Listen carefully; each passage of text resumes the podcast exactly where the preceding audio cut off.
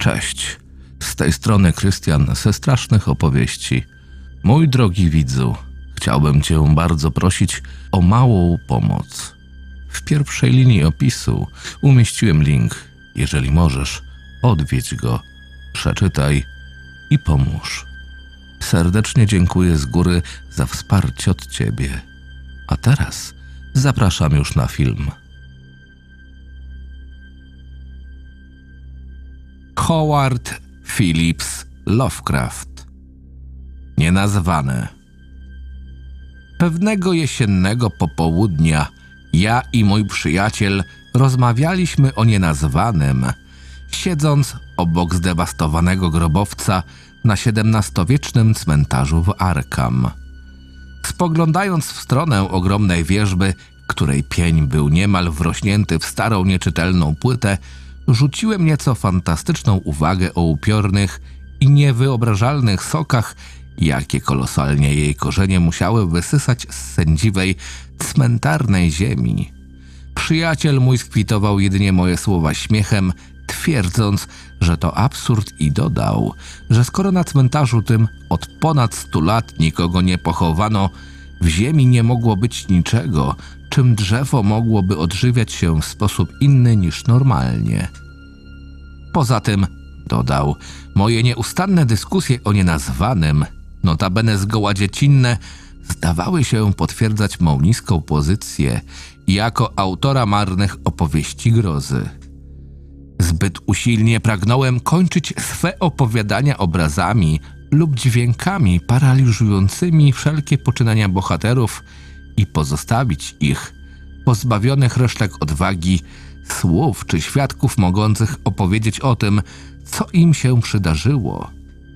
Poznajemy rzeczy, twierdził, jedynie dzięki naszym pięciu zmysłom albo religijnej intuicji, stąd też jest to praktycznie niemożliwe mówić o jakiejś rzeczy bądź zdarzeniu, którego nie sposób opisać przy pomocy definicji faktu lub właściwych doktryn teologicznych, zwłaszcza kongregacjonalistów oraz modyfikacji zawdzięczanej tradycji i Sir Arturowi Conan Doyle.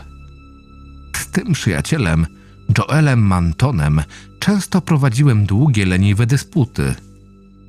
Był on dyrektorem liceum East High, urodzonym i wychowanym w Bostonie, przejawiającym typową dla Nowej Anglii przepełnioną samozadowoleniem głuchotę wobec niektórych delikatnych niuansów życia. Z jego punktu widzenia jedynie nasze obiektywne postrzeganie miało jakiekolwiek znaczenie etyczne, zaś do kompetencji artysty należało nie tyle rozbudzenie silnych wrażeń poprzez działanie, ekstazę i zaskoczenie, ale raczej pozyskanie zwykłego, spokojnego zainteresowania i szacunku dzięki dokładnym, szczegółowym transformacjom codziennych wydarzeń. Miał obiekcje przede wszystkim do moich zainteresowań tym, co mistyczne i niewyjaśnione, bo choć bardziej niż ja wierzył w zjawiska paranormalne, nie przyznałby, iż są one odpowiednim tematem do opisywania w książkach. Dla jego praktycznego i logicznego umysłu było wręcz nie do pomyślenia, że umysł może znajdować wielką przyjemność w ucieczce od codziennych obowiązków i w oryginalnych, dramatycznych rekombinacjach obrazów wypaczonych czy zbanalizowanych przez nudę i przyzwyczajenia. W jego mniemaniu wszystkie rzeczy i odczucia miały dokładnie sprecyzowane rozmiary, właściwości, przyczyny i skutki. I choć mgliście zdawał sobie sprawę, że umysł przechowuje niekiedy obrazy i wrażenia dalece mniej geometrycznej, uporządkowanej i realnej natury, uważał za usprawiedliwione wyznaczenie granicy tolerancji i wyrugowanie poza nią wszystkiego, co nie mogło być doświadczone i zrozumiane przez przeciętnego obywatela. Poza tym był prawie pewny, że nie istnieje coś takiego jak nienazwane czy niemożliwe do opisania. To zwyczajnie do niego nie przemawiało. Pomimo iż zdawałem sobie sprawę, że argumenty wyobrażeń i metafizyki są niczym w porównaniu z samozadowoleniem ortodoksyjnego pragmatyka, coś w krajobrazie, na tle którego toczyliśmy nasz słowny pojedynek sprawiło, że stałem się bardziej zacięty niż zazwyczaj. Rozsypujące się płyty grobowe, majestatyczne drzewa i stuletnie dwuspadowe dachy domów otaczającego nas, nawiedzanego przez czarownicę miasteczka, wprawiły mnie w bojowy nastrój i z uporem zacząłem bronić swego stanowiska, a niebawem zdołałem nawet wedrzeć się na terytorium przeciwnika. Kontratak bynajmniej nie był trudny. Wspomniałem bowiem, że Joel Manton wierzył w wiele przesądów, których nie uznawali inni wykształceni ludzie w jego wieku. W pojawianie się w odległych miejscach duchów umierających ludzi i w to, że na szybach okien powstają odbicie twarzy ludzi, którzy przy nich siadywali. W moich dywagacjach oparłem się właśnie na lodowych wierzeniach i przyjąłem, iż aby w nie wierzyć, należy również uwierzyć w istoty duchowe, istniejące niezależnie, nawet po oddzieleniu się od swych cielesnych powłok. Dowodziło to możliwości wiary w fenomeny nat naturalne, bo skoro umarły, bo skoro umarły może przekazywać swój widzialny bądź wyczuwalny obraz na drugi koniec świata, albo ukazywać się przez stulecia po swojej śmierci, byłoby absurdem odrzucać ewentualność, że w opuszczonych domach gnieżdżą się dawne, czujące istoty, albo że cmentarze przesycone są przerażającą, bezcielesną inteligencją całych pokoleń. A skoro ducha, którego obecność przejawia się w różnorodnych formach, nie obejmują żadne prawa dotyczące materii, czemu miałoby być czymś niezwykłym wyobrażenie sobie fizycznie żyjących martwych istot posiadających bądź nieposiadających kształtów? Ich materializacja zaś z całą pewnością przez obserwatorów zjawiska zostałaby określona mianem nienazwanego. Zdrowy rozsądek w odniesieniu do tych spraw zapewniłem ciepło mojego przyjaciela jest jedynie dowodem braku wyobraźni i dwuznaczności moralnej. Nadszedł zmierzch, ale żaden z nas nie miał ochoty przerwać dyskusji. Manton sprawiał wrażenie, jakby nie poruszyły go moje argumenty i usiłował je obalać, trwając niezmiennie przy swoim zdaniu, dzięki czemu niewątpliwie osiągał sukcesy jako nauczyciel. Jednak czułem się zbyt mocny, by obawiać się porażki. W odległych oknach zaczęły pojawiać się światła, ale my nie ruszyliśmy się z miejsca. Na starym, rozsypującym się grobowcu siedziało nam się wyśmienicie i wiedziałem, że mój prozaiczny przyjaciel nie przejmuje się ziejącą mroczną szczeliną w naruszonej przez korzenie murarce nieomal tuż za naszymi plecami, ani złowrokim cieniem rzucanym przez grożące rudnięciem opuszczony, zdewastowany dom znajdujący się pomiędzy nami, a najbliższą oświetloną drogą. Tak więc tkwiliśmy w ciemnościach na uszkodzonym grobowcu opodal opuszczonego domu, rozmawiając o nienazwanym, a gdy Joel przestał wreszcie szydzić z moich wypowiedzi, opowiedziałem mu o przerażającym dowodzie, potwierdzającym prawdziwość historii będącej głównym obiektem jego drwin. Moje opowiadanie miało tytuł Okno na poddaszu i pojawiło się w styczniowym wydaniu Szeptów w 1922 roku, inspirowane opowieścią Matera.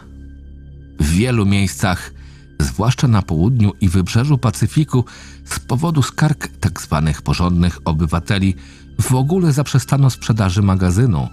W Nowej Anglii jednak nie przejęto się drukowanymi tam artykułami. Sprawa, którą udowodniłem, była biologicznie rzecz biorąc nieprawdopodobna.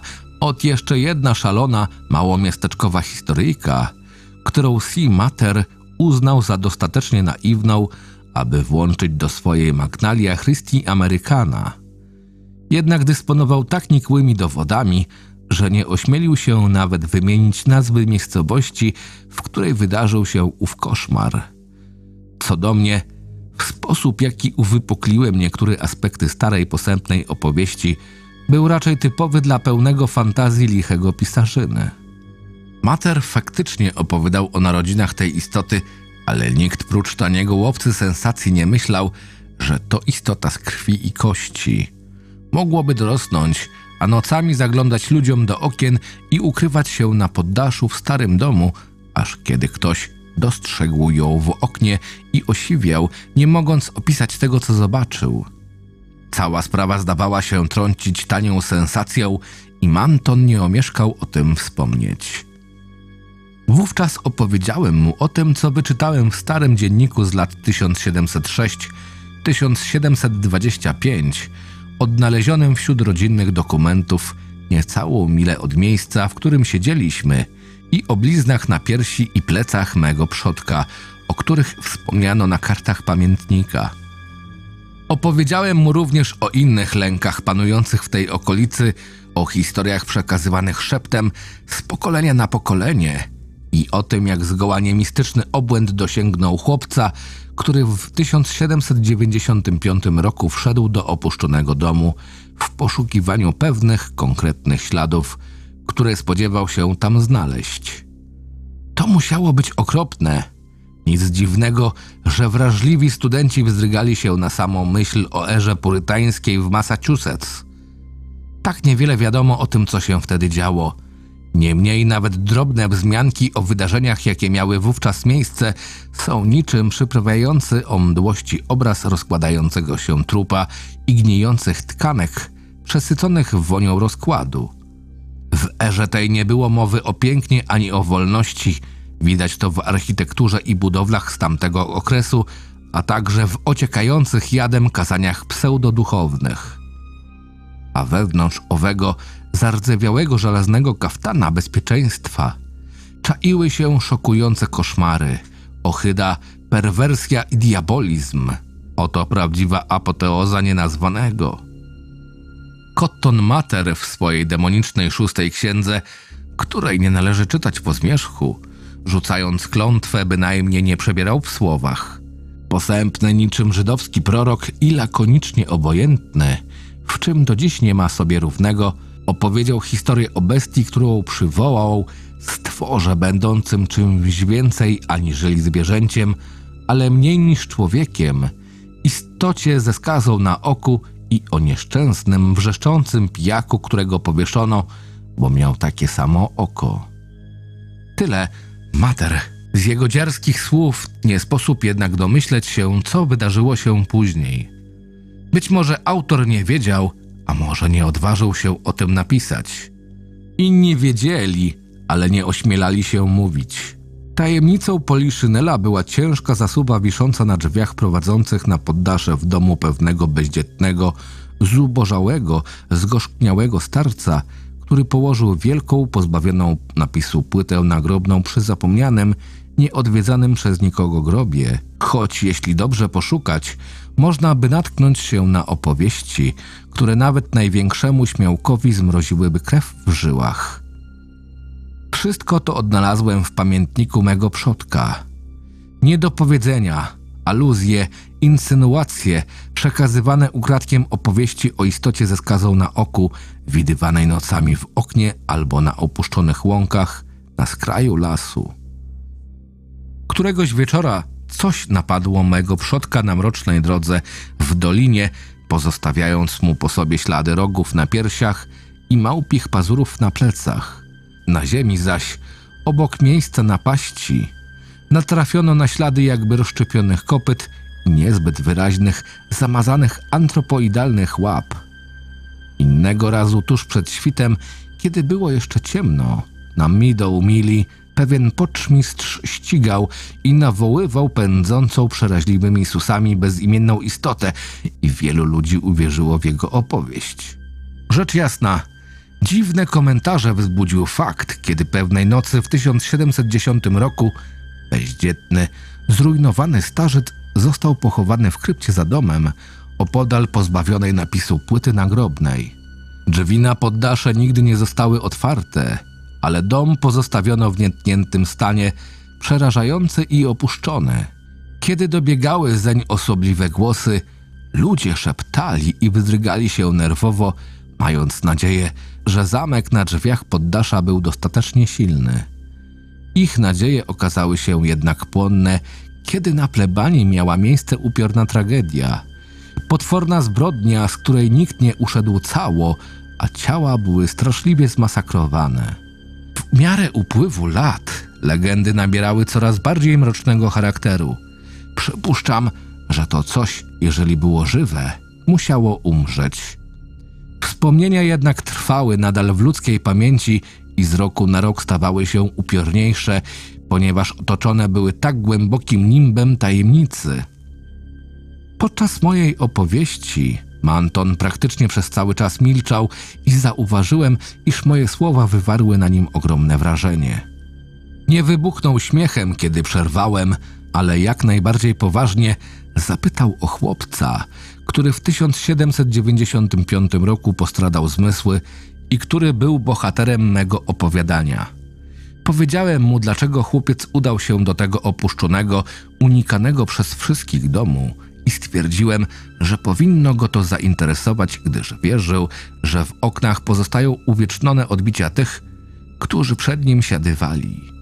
Chłopiec chciał zobaczyć okna tego upiornego poddasza, powodowany opowieściami o widywanych za nimi istotach i wrócił wrzeszcząc jak opętany. Manton, kiedy to mówiłem, pogrążony był w zamyśleniu, ale stopniowo odzyskiwał swój analityczny sposób rozumowania.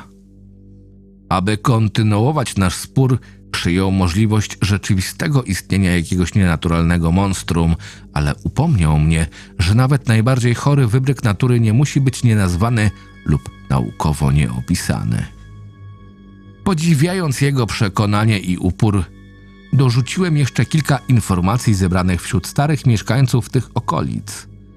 Późniejsze legendy, wyjaśniłem, dotyczą ogromnych, potwornych widm, bardziej przerażających niż jakakolwiek istota z krwi i kości, duchów przybierających kształt niewyobrażalnych bestii, niekiedy wizualnych, kiedy indziej zaś jedynie wyczuwalnych, które pojawiają się w bezksiężycowe noce, aby nawiedzać stary dom, znajdującą się za nim kryptę i grób, gdzie obok pozbawionej napisu płyty cmentarnej wyrosło młode drzewo, niezależnie od tego, czy owe widma rzeczywiście wyssały krew, albo jak głosiły plotki, rozrywały ludzi na strzępy. Nie ulega wątpliwości, że wywierały na ludzi silny i nieustający wpływ. Starzy mieszkańcy tych okolic obawiali się ich jak ognia, choć przez ostatnie dwa pokolenia owe posępne historie zostały nieco zapomniane. Być może umierają śmiercią naturalną, ponieważ nikt ich nie wspomina. Poza tym, wkraczając na poletko estetyki, jeśli psychiczne emanacje istot ludzkich ulegają groteskowym deformacjom, co mogłoby lepiej wyrazić skrzywione i złowrogie odbicie, jeżeli nie obraz złośliwego ducha, chaotycznej perwersji i deprawacji, a potezę mrocznego, chorego bluźnierstwa przeciwko naturze? Czy stworzona przez martwy mózg hybrydycznego koszmaru mglista zgroza nie stałaby się w efekcie odrażającą w swojej prawdziwości wizją jedynego w swoim rodzaju odrażającego i zatrważającego nienazwanego? Musiało już być bardzo późno. Nietoperz przeleciał tuż obok, ocierając się lekko o mnie i wydaje mi się, że dotknął również Mantona, bo choć go nie widziałem, poczułem, że podniósł rękę. Odezwał się tymi słowy. Czy ten dom z oknem na poddaszu wciąż jeszcze stoi i jest opuszczony? Tak, odparłem. Widziałem go. I znalazłeś tam coś na poddaszu albo gdzieś indziej? Pod okapem leżał stos kości. Być może to właśnie te kości zobaczył ów chłopiec. Jeżeli był dostatecznie wrażliwy, nie musiał widzieć odbicia w szybie, aby postradać zmysły. Jeżeli wszystkie należały do jednej istoty, musiał to być naprawdę zatrważający, ogromny potwór. Byłoby bluźnierstwem pozostawienie takich szczątków niepogrzebanych, to też wróciłem tam z workiem i zaniosłem je do grobowca za domem. Była tam szczelina, przez którą wsunąłem je do środka. Nie uważaj mnie za głupca. Powinieneś był widzieć tę czaszkę. Miała czterocalowe rogi, ale twarz i szczęka wyglądały jak ludzkie. W końcu poczułem wyraźnie, że siedzący tuż obok mnie Manton wzdrygnął się. Mimo to jednak jego ciekawość ani trochę nie osłabła. A co z szybami? Wszystkie powybijane. W jednym z okien brakowało framugi, w innych zaś nie było nawet jednego kawałka szkła. To były żebrowane okna starego typu, które wyszły z użycia przed końcem XVII wieku. Wygląda na to, że szyb nie było w oknach tego domu od dobrych stu lat. Może to chłopiec je powybijał. Legendy o tym nie wspominają. Manton znów się zamyślił. Chciałbym zobaczyć ten dom. Gdzie on jest? Szyby, nie szyby. Chciałbym mu się przyjrzeć. Podobnie jak grobowcowi, do którego włożyłeś tamte kości i temu drugiemu bez napisów. To wszystko musi być naprawdę przerażające. Widziałeś to wszystko, dopóki nie zrobiło się ciemno. Mój przyjaciel był bardziej zdenerwowany niż przypuszczałem, bo kiedy zakończyłem moje małe przedstawienie, odsunął się ode mnie gwałtownie i otworzywszy szeroko usta, wydał najpierw zduszone chrząknięcie, a potem przeraźliwy, przeciągły krzyk, w którym zawarło się całe napięcie skumulowane w jego wnętrzu przez ten długi wieczór. Był to dziwny krzyk i tym bardziej przerażający, że doczekał się odpowiedzi. Brzmiał jeszcze, kiedy w otaczającej mnie atramentowej ciemności usłyszałem głuchy trzask. Dźwięk otwieranego żebrowanego okna w stojącym nieopodal przeklętym domu. A jako, że inne framugi odpadły już przed wieloma laty, nie miałem wątpliwości, iż słyszałem skrzypnięcie framugi owego demonicznego, pozbawionego szyb przerażającego okna na poddaszu. Zaraz potem, również od strony domu, buchnął szumiący upiornie podmuch lodowatego, cuchnącego powietrza i usłyszałem przeszywający do szpiku kości wrzask rozlegający się tuż obok mnie przy samej krawędzi szczeliny owego mrocznego grobowca kryjącego szczątki człowieka i potwora. W ułamek sekundy później zostałem zrzucony z mego przeraźliwego siedziska potężnym uderzeniem jakiejś diabelskiej, niewidzialnej istoty gigantycznych rozmiarów, lecz nieokreślonej natury. Oszołomiony, wylądowałem bezwładnie na wilgotnej ziemi, podczas gdy od strony grobowca doszły mnie zduszone oddechy, odgłosy szamotoniny i warknięcia. Moja wyobraźnia mimowolnie zaludniła mroczną przestrzeń wokół nas miltonowskimi legionami zdeformowanych, zniekształconych potępieńców. Znów powiał szumiący, przyprawiający o mdłości lodowaty wicher, a potem rozległ się przeciągły zgrzyt obluzowanych cegieł i pękających tynków. Na szczęście w tym momencie straciłem przytomność i nie zdążyłem dowiedzieć się, co on oznaczał. Manton, chociaż mniejszy ode mnie, jest bardziej wytrzymały i ma końskie zdrowie, bo pomimo iż odniósł o wiele poważniejsze obrażenia, ocknęliśmy się niemal jednocześnie. Nasze łóżka stały obok siebie i już po kilku sekundach zorientowaliśmy się, że znajdujemy się w szpitalu świętej Marii. Wokół nas tłoczyli się zaciekawieni pracownicy szpitala, pragnący dopomóc naszej pamięci poprzez wyjaśnienie, w jaki sposób się tu dostaliśmy. Niebawem dowiedzieliśmy się o farmerze, który odnalazł nas w południe na odludnym poletku za Meadow Hill, oddalonym o milę od starego cmentarza, w miejscu, gdzie, jak wieść głosi, stała niegdyś stara rzeźnia. Manton miał dwie paskudne rany na piersiach i kilka mniej groźnych ran, przypominających zadrapaniach na plecach. Ja nie odniosłem poważniejszych obrażeń, poza tym, że byłem poobijany i posiniaczony, choć nie ulega wątpliwości, że ślady rozszczepionego kopyta widniejącego na moim ciele budziły ogólne zainteresowanie. Było jasne, że Manton wiedział więcej niż ja, ale nie udzielił zdumionym i zaciekawionym lekarzom żadnych wyjaśnień, dopóki nie poinformowali go o rodzaju ran, jakie odnieśliśmy. Dopiero wtedy stwierdził, że zostaliśmy zaatakowani przez rozszalałego byka, choć było to rzecz jasna nader wątpliwe i niejasne wytłumaczenie. Kiedy lekarze i pielęgniarki wyszli, wyszeptałem z wyraźnym przerażeniem w głosie. Dobre Boże, Manton, co to było? Te blizny i zadrapania, czy rzeczywiście było tak, jak mówiłeś? Byłem jednak zbyt oszołomiony, by zakrzyknąć z radości, kiedy, również szeptem, powiedział mi to, czego się w głębi duszy spodziewałem. Nie, to wcale nie było tak. To coś było wszędzie, jak galareta, błoto czy szlam, a mimo to miało kształty, tysiąc różnych koszmarnych kształtów przekraczających wszelkie ludzkie wyobrażenia i możliwości zapamiętywania – To coś miało oczy i skazę na jednym oku. To była otchłań, czeluść, maelstrom, apoteoza wszelkiej ohydy, skrajny koszmar. Carter, to było nienazywane.